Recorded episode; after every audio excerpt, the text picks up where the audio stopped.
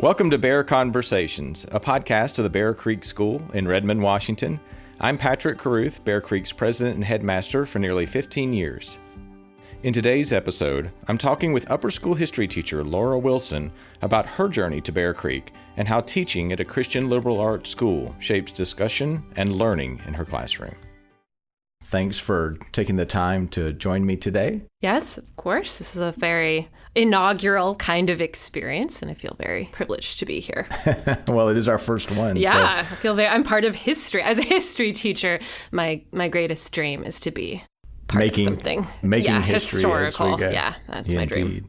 Well, thanks, Laura. Maybe you could tell folks um, how you came to Bear Creek. Kind of explain to us what drew you to Bear, the Bear Creek School. I know that you started actually in, a different part of Bear Creek, right? Um, in admissions. So tell us a little bit about what drew you to Bear Creek. It's really how I experienced education myself, and that influenced then my decisions about my career in education and what I wanted that to look like. So I went to a very small classical Christian uh, high school. I graduated with 11 people total in the graduating class. We wore dentist uniforms. Nice. We took Latin classes. We had integrated humanities and I loved it. I had been previously homeschooled and I loved the interplay of my peers and my teachers as these sort of guides through this educational process and people who would open doors to topics or um, discussions that I had never really considered before.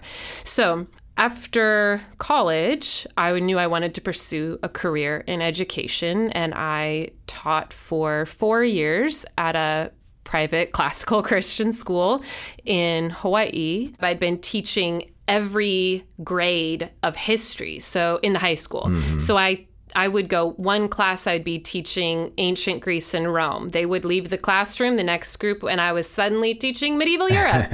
and then they would leave, and then it was time for the Civil War, right? So I loved the opportunity at Bear Creek to really do a deep dive in American history. There's a lot of really compelling discussions in there. I think freedom is such an important. Mm-hmm idea in the American mythology and the American mm-hmm. origin story and our continuing narrative. And so we talk about that a lot. My classes have been discussing the presidency of Andrew Jackson, mm-hmm. who many historians would discuss as being an incredibly pivotal president. He represents a big transition to more participation in the democratic process by more people. Okay. But at the same time, he's associated with some pretty overtly heinous actions in history, mm-hmm. including the Indian Removal Act. Mm-hmm. So we we had a little debate because the current policy stands that he's going to be booted off the twenty dollar bill. Okay. And replaced. And so we were talking, we had a little debate in class about should he be kicked off? How do we reflect back on these figures? And then sort of secondarily to that who do we choose to represent? Mm-hmm. us. And i why? think yeah and why? And most of the students were were very excited by his replacement because he's getting replaced by harriet tubman. Okay. So everybody's like oh yeah that makes sense. But i think that first discussion of how do we even begin to evaluate this person who in many ways represents tremendous progress and in other ways Im- embraced things and and ideas and I especially um, opinions on people of other races mm-hmm. that are reprehensible. Mm-hmm. And so I, I've found that I've really loved that moment um, every year that we get to it, mm-hmm. that Andrew Jackson moment, because it prompts such good discussions with students. Um, I I love the wars. Everybody loves the wars, but I think because the there's wars. lots of drama, and I I grew up I love anything that allows students to have an embodied experience with the mm. past. So, my um, master's is in public history. So, really in, more in the museum space about how do you get the the general public to connect to the past you might have to get creative mm-hmm. because most of them aren't going to sit down and read a textbook in their spare time. They're going to watch Hamilton. Mm-hmm. They're going to go to a museum. They're going to go to a battlefield. I think there's real power in the historical imagination, mm-hmm. and those things turn that imagination on in ways that sometimes a book can't. Mm-hmm. Um, or maybe a novel based on history is going to be more compelling. And sometimes historians get a little protective. They go, well, the public's being misled because they're not getting the whole picture, but there's such power in those imaginative moments. Mm. So I, I love those, those elements where we can kind of embody some of that. So I have my students do a little battle reenactment of the Battle of Bunker Hill every mm-hmm. year. They I go. think I've seen this battle. Yeah, it's it's very realistic. There's water balloons, um, which is definitely part of the original battle. But they, you know, they break out the drum and the fife and they charge up the hill, and there's this sort of energy behind that exploration of that conflict and what that goes into. Um, I think the other piece that I've really enjoyed that's not necessarily a topic in history is I have my students do what we call an oral history project. So, this is the public history side of my brain that just wants kids to see what history is and how history comes to be, mm. in addition to learning the names and the dates. Mm-hmm. Um, and so, they we work through a project where they interview a, a family member or a friend or even a, a, stranger who is several generations removed from them. And they just talk about their story. They're basically doing what we do now. They sit mm-hmm. down and have a recorded conversation, they transcribe that conversation, and then they reflect on it. And it's it's led to some really awesome moments where students get to sit down and and understand that a lot of history is memory, mm. and memory can be a little bit of a tricky thing. And there's formal history and informal history. So their starting point is probably going to be very informal. It's going to be hearing stories from people in their family mm-hmm. and that those have value and dignity. And even if they're not about, I was there when JFK was assassinated. Mm-hmm that they can really reveal the human experience. Mm-hmm. They can help us better understand who we are and then who God is. And mm. we've had, I've gotten the, the privilege then of reading those transcripts of those interviews. And some of them, they ended up having a three hour long conversation and they got to hear about their family history or the history of somebody that they'd never spoken to. So I think those, those elements really just resonate with me. You must like story as well. I hear a I lot story. of the narrative being yeah. an important part of understanding. Absolutely. For really I think, you know, history there's there's levels. I feel like in elementary school we're often given individuals to to read about and learn about and those become sort of the representatives of that historical moment. In high school because our goal is to expose students to a more thorough understanding of cause and effect. We often focus a lot on big, long narratives and less on individual mm-hmm. narratives. Mm-hmm. And so, but it's interesting because then you go into college and beyond and you sort of go back to those stories because mm. you now understand the big picture and it's a question of, hey, what is the role of this individual person? And I I see history as so much the stories of individuals and the stories of nations and national identity. I, I love studies of historical memory. So, how are things remembered? Because I think there's something beautifully human about that, right? So, one of my research topics in grad school was World War One. I. I was in the UK, so it was particularly unique because. Mm there's such a different memory of World War One in the UK than there is in the US. Oh, interesting. Like like how? An example. Um, That's neat. Well, the the US entered quite late. We were there right. for a very short amount of time, and none of the battles happened on our mm-hmm. soil. So, and and there were so many other really momentous changes and shifts happening at the same time. You have um, the women's suffrage movement mm-hmm. coming to head. You have a renewal of the civil rights movement. You have a lot of labor activism, and so it the the war itself was not really the kind of dominant narrative, whereas in England there were there was such a catastrophic impact on the landscape, mm-hmm. even though, you know, even more so in France or in um, Belgium or in Germany. But, you know, to have every small village that you drive through has a World War One memorial mm-hmm. because World War One was memorialized almost immediately. Like they didn't even wait. It was like, oh, it's you know the war is over, put a monument up wow. because of the impact where an entire village's population of young men would just get wiped out. So to study then the way that the memory of that war has continued to be carried by people. Uh, I worked with a museum to do an exhibit on the Battle of the Somme because I was there for the centennial of World War mm-hmm. One. So every time we would hit that kind of point in the calendar, it was like, okay, what are we remembering? And yeah. the Somme, the Battle of the Somme, is one of the most devastating battles in World War One, and I was helping to memorialize that through the um, a painting that the museum had that was done by a local man, and he was a prolific photographer and painter. He was in his 40s and basically lied in order to get into the army because okay. he wanted to go fight. Right. And he was old and they were like, Yeah, you're out of shape. But he he kind of wormed his way in. He was and, 40 and he was old. Yeah. Come on. Well, listen, I mean, and I think anybody's too old to go off to war. But uh, um, I was teasing. He, which is, you know, so he painted this depiction of the Battle of the Somme, and in addition to that, had left just piles and piles of photographs. He met Teddy Roosevelt on safari hmm. in Africa, which is, wild- of course, where you'd meet Teddy Roosevelt. where the only place you meet Teddy Roosevelt. He photographed the the Wright brothers at Kitty Hawk. Wow. So and it was it's, all this collection of stuff in somebody's house out in the countryside. So me and another museum curator drove out past the sheep and went to this his granddaughter's house. She was in her 70s and she's like i don't know. I have all this stuff. I think this is important.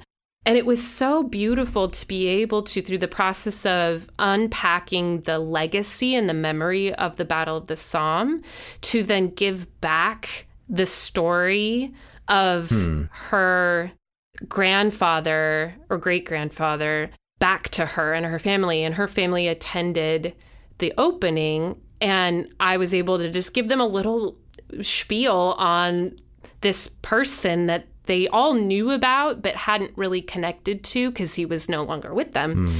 And that I think is that was actually the moment at that where I have I was in grad school. I had considered basically a career shift. So I taught for 4 years. Then I was like, I love museums. I love this experiential piece of interacting with the past. I think maybe I want to just work in museums. Mm.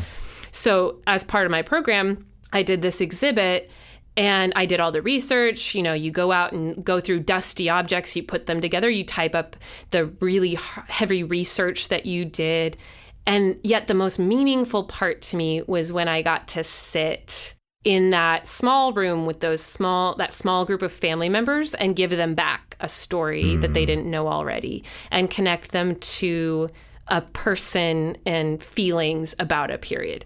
And that it was the next day I that thought came back of no, I think I'm a teacher. Hmm. I don't think my role is necessarily to sit and do the research. There's people who are immensely talented at that and find so much joy and fulfillment in that and for me it was the connection with the audience.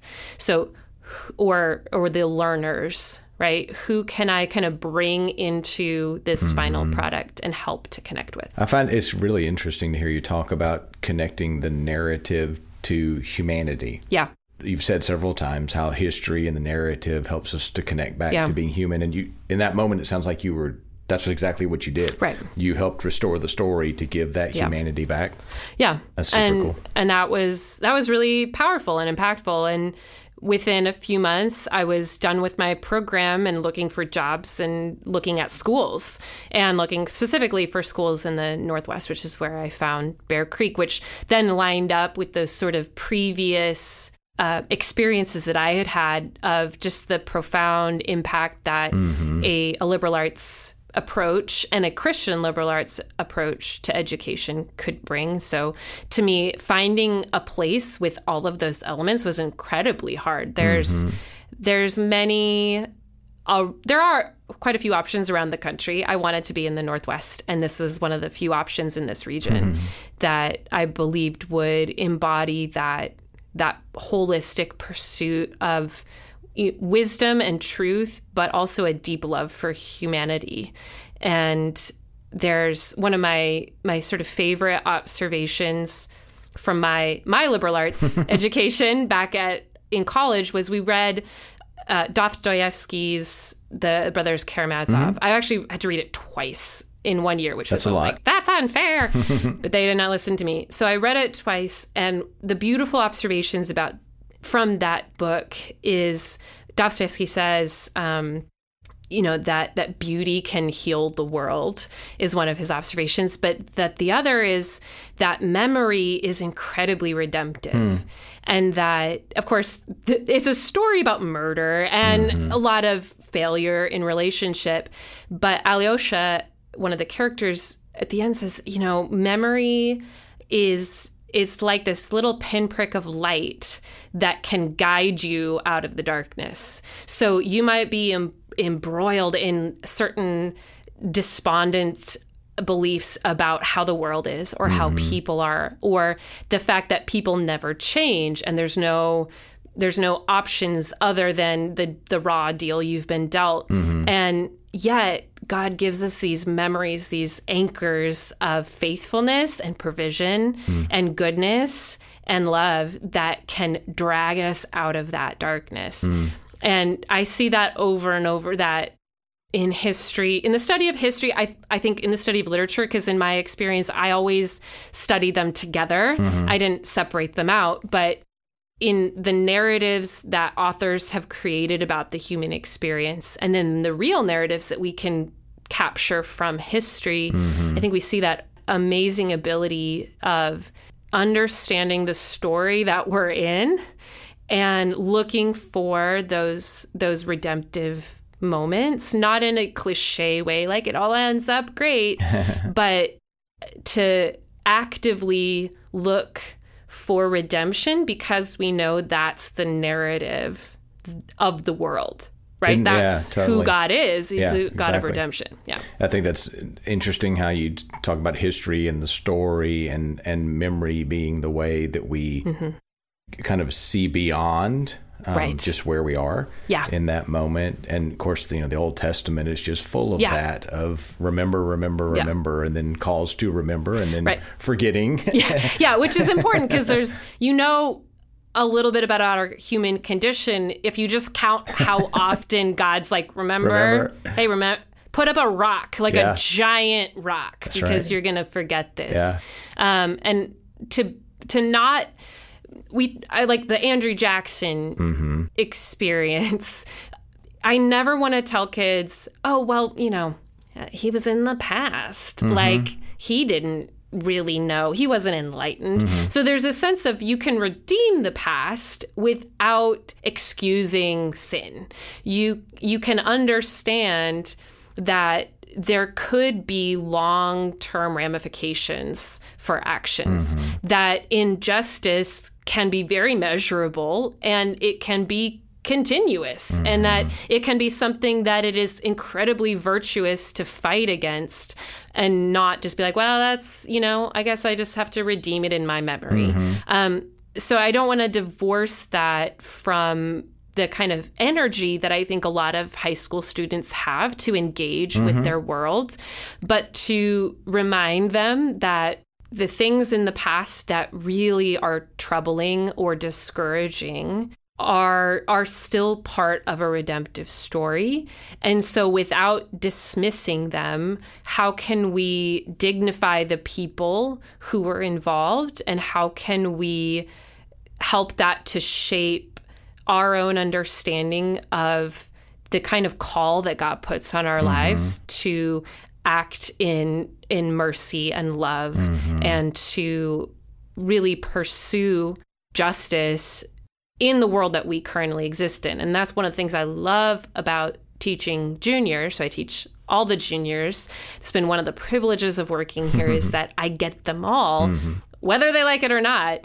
And that I get to see them at this moment where they're so observant of the world around them on a really pretty detailed level mm-hmm. and they can start to ask really significant questions mm-hmm. about who they are even things like memory right are we are we remembering this part of our history correctly is there maybe a disconnect between mm. How this episode has been remembered in the past and how maybe it should be mm. um, because that's certainly a big part of what we talk about that the way in which you know even history has a history mm-hmm. and so unpacking how people intentionally might have shaped certain narratives mm-hmm. might impact how we view them today so there there's a lot of analysis there of their own situation their own context that poises them i think to ask really good questions and honestly to consistently challenge my own thinking mm. and my own perception of what I even the, like my my own the stories that I gravitate towards mm-hmm. because even they're going to pick up new ones mm-hmm. and you know a lot of them have seen Hamilton, which is mm-hmm. just the greatest gift to history teachers. That now I go, oh yes, Hamilton's financial plan that used to just make everyone yeah sleep. How's and, that going now? Oh, it's great. they just all start, they go, Oh, can we talk about the cabinet battle between Hamilton and Jefferson? Oh, yeah, sure, let's do that. So there's some some really fun, I think, historical imagination that that they still possess. But I've appreciated that about teaching high schoolers is that there's that I think still the challenge of saying, here are people with a tremendous amount of energy. They may tend to see things as to all or nothing or as to like it's either this or this and i can help them develop some an understanding of context and cause and effect mm-hmm. but that they're an individual uniquely equipped by god to serve out a wonderful purpose and what i want to do is consistently point them back to their creator and point them back to the ways in which their skills and abilities reflect who they were created by mm-hmm. and actually then sort of stand as a calling for them to step into mm-hmm. something bigger than just their own immediate preferences. Mm-hmm. Yeah, I like that your references to Jackson and to Harriet Tubman. I mean, all, all, mm-hmm. that stuff right now, racial justice, that's yeah. very, very relevant. Oh, absolutely. All over the kids' minds. Yeah. Um, and for you to be able to show them what the scripture says about our humanity, yeah. both our image bearerness, so we can do some great things. Yeah. And maybe, you know, he did. And we are capable of lots of really not great things yeah. as human beings to be able to see that. Right. Uh, a couple more questions, and then I think we'll probably uh, begin to wrap up. Yeah. You mentioned that history sometimes helps you to show kids or equip them with the ought. Mm, like, yeah. we know what can be done, but should yeah. it be done? Right. Um, talk a little bit about that. How does history do that? The questions of who defines justice. With the Andrew Jackson example, there when we had our discussion, a lot of the students kind of immediately gravitated toward this perspective that said, well, how how much can we really come down on Andrew Jackson because he lived in a different time. Mm-hmm.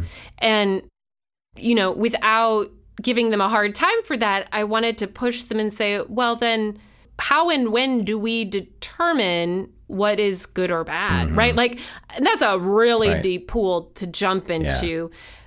So there's that kind of conversation that can so easily happen, I think, in those discussions. We're going to read Frederick Douglass's speech titled What to the Slave is the Fourth of July, which is a really powerful meditation on different experiences within American history. And and Douglass who has a, a deep foundational belief in the goodness of God mm-hmm. to say there's something disconnected here mm. between what I'm being told, which is that God is love mm-hmm. and that these Christian people love me, mm-hmm. and the fact that they're continuing to allow slavery Enslaved, to exist, right. which I know that God.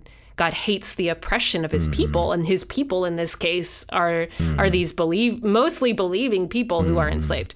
So I think there's those kinds of questions about how do we grapple with that kind of memory that we own as a country, mm-hmm. but also sort of the the ought questions can be even just a, about let you know it doesn't always have to be about like what is ultimately Right. true it can be you know what is the best way to respond to somebody who deeply disagrees with Mm. us without saying well there's i guess there's not really a truth so i can agree that what you think is what you think Right.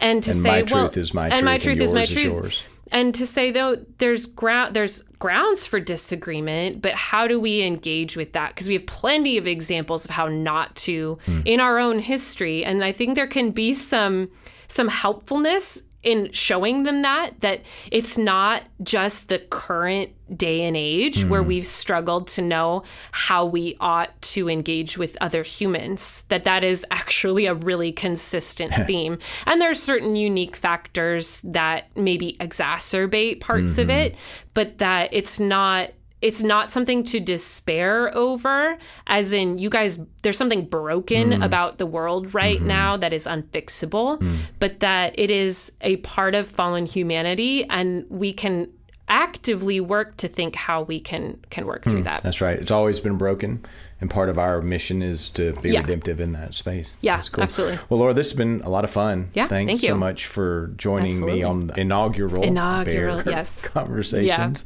Yeah. Um, it's great to see you. Thank you for having me and listening to me talk about Andrew Jackson a lot. now you know what my students Yeah, go through, so. I appreciate it. All Thank right. you, Laura. Thank you for listening to Bear Conversations, a podcast of the Bear Creek School. Join me next month for another conversation with our Bear Creek faculty, and subscribe to or follow our podcast to automatically receive the next episode. You can find the show notes from this episode on our website at tbcs.org/podcast. Originally, right, the word liberal comes from the word liber. That's me throwing back to that uh, Latin education that I've 100% forgotten, except for, yeah, I mean, I know some. I know some. Amo amasamat. I got, I got some of it.